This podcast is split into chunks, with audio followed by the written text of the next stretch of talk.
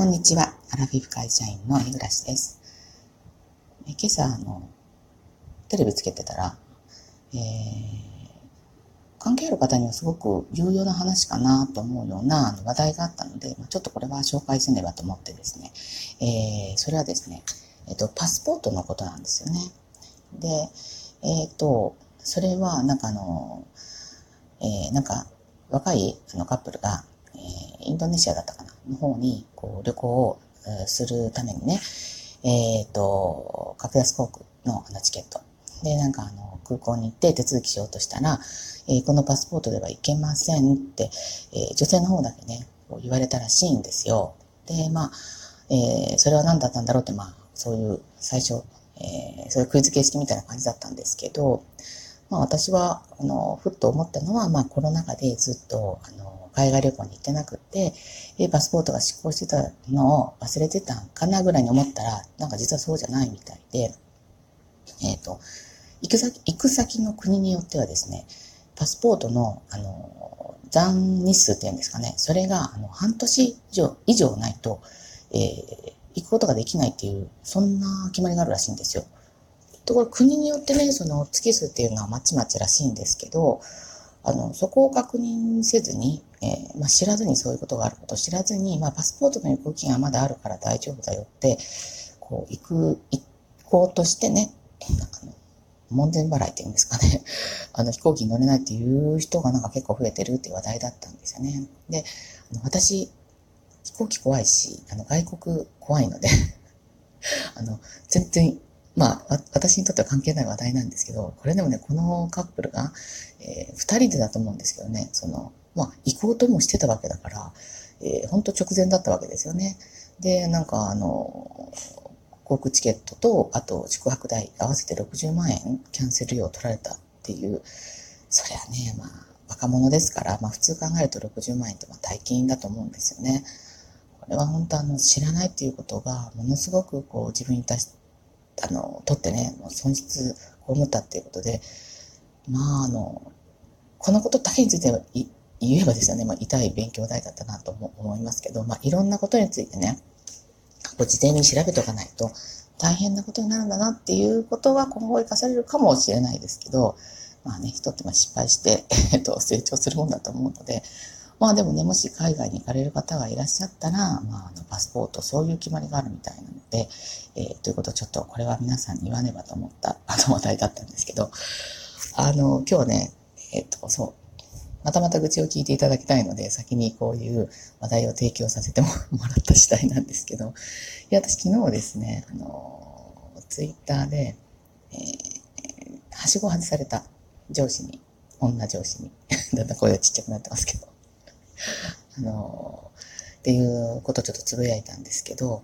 あのー、まあね、これ話せばめちゃくちゃ長くなるのに、まあ、ちょろっとだけ話しますけど、まあ、今あのね、大きな企業は、なんかあの、目標が政府から言われてるのかな、あの女性の管理職30%、3割っていうのを目標にされてるみたいなんですけど、まああの、弊社のようなちっちゃい会社でもですね、まあ3割とはいかないまでも、まあ、女性の管理職を増やすって、まあ、対外的なものがあるので、なここには力入れてるみたいで、で、あの、まあ、そういう流れもあって、女性の管理職ね、この増えていきました。で、ここでまあいつも、まあもうここまでもちょっと言っちゃうけど、あの、思いますけど、えー、まあ、例えば同じ能力で女性と男性がいた場合に、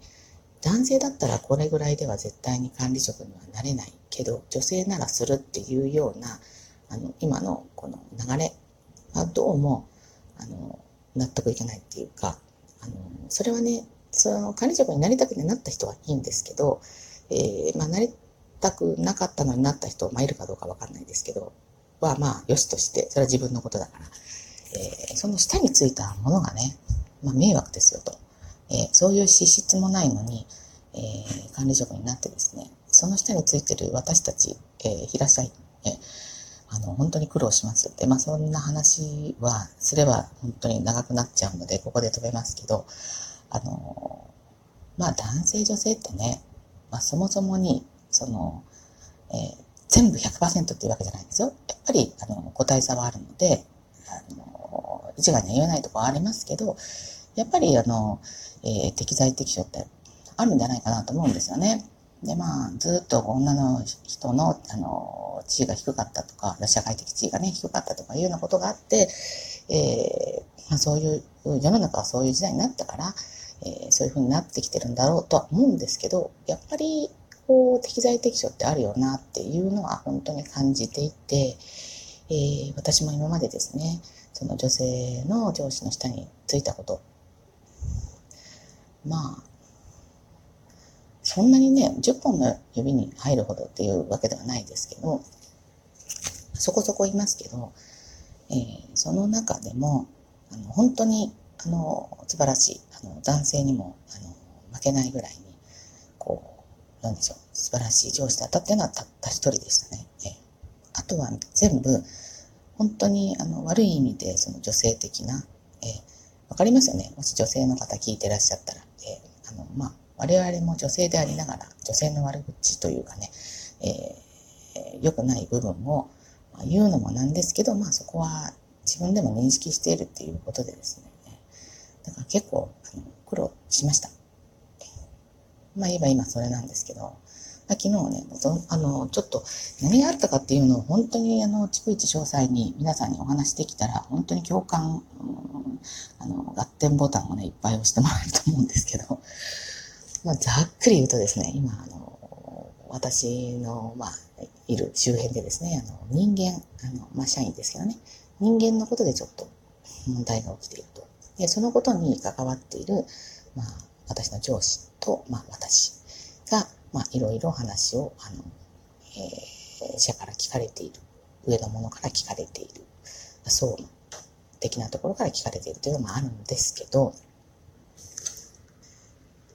あ、そうそう、誤解があったらいけないのでもう一回言いますけど、これは人間の問題で、あの、例えばお金使い込んだとか、そういう、あの、えー、手にお縄がかかっちゃうような、そういう話ではないんですけどね。えー、で、えっ、ー、と、まあ、いろいろ話聞かれたりとか、まあ、あの、書類出したりとか、まあ、してるんですけど、まあ、あの、私はね、私の性格からして、えー、皆さんもー、もう長いお付き合いの方 わかると思うんですけど、先々を見て、えー、行動してるので、本当に、こう、自分で言うのもなんですけど、こう清廉潔白、こうどこから疲れても、あの、悪いところはないように、日々、あの、確認しながらね、生きているつもりです。で言葉を発するときも、すごく注意して、えー、まあ、それでもたまに失敗することもありますけど、大失敗はまあないつもりですね。何においても、その人間に対してですね。で、なつもりなので、本当に何を聞かれても私は、あの、ちゃんとすべて包み隠さず、あの、答えられるし、まあそういう、あの、えー、そういうことも文章にまあ、あの、出しているんですけど、まあ、かたや、その私の上司ですね。まあ、多分、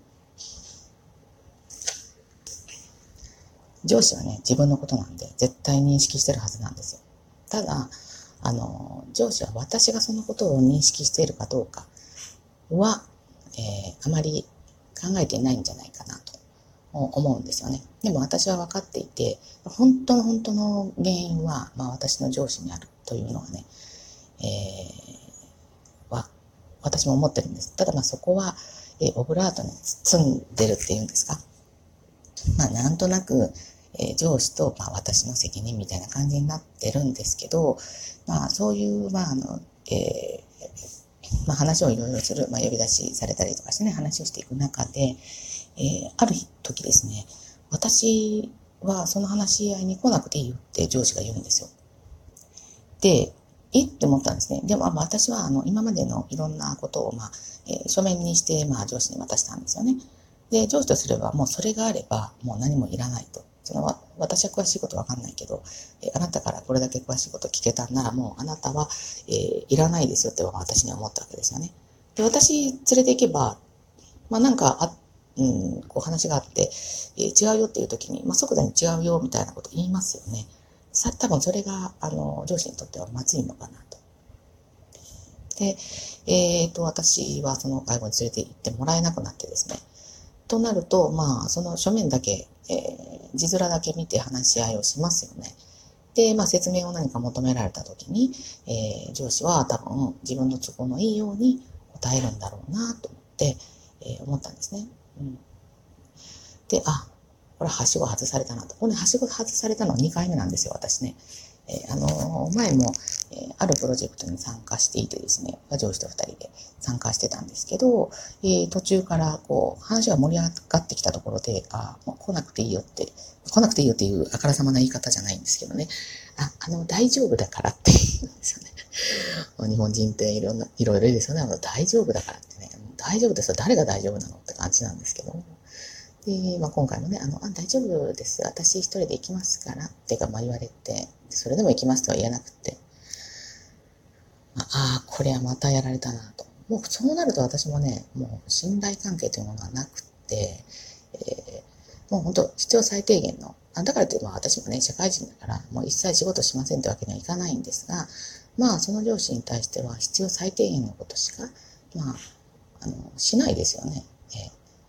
一生懸命何かしてあげようという気持ちになれなくなっちゃうと。これが、あの、大体あの、女性の上司に多いパターンだなって、まあ初めて見た感じじゃないので、私も驚きはしませんでしたし、想定内だったので、えー、ダメージはそんなに食らってはないんですが、まあちょっと腹立たしいという気持ちは、えー、今あるところです。まあ、皆さんもね、えー、まあそういうあの味方だと思ってたら裏切られたみたいな、えー、まあ大体今まで女性に多いですよね。まあ、私もいろんな、まあ小さい頃から言えば母親に裏切られ、友達に裏切られ、えー、まあいろいろねありましたけれども、あの、まあそうやって、えー、人間ね、えー、強くなっていくのかなと思ったりもしております。はい。ということで今日もね、戦ってえー、こようと思いますので、えー、もしよろしければね、応援の、えー、リアクションをしていただければ非常に励みになります。えー、最後までお聴きくださってありがとうございました。では次回の配信まで失礼いたします。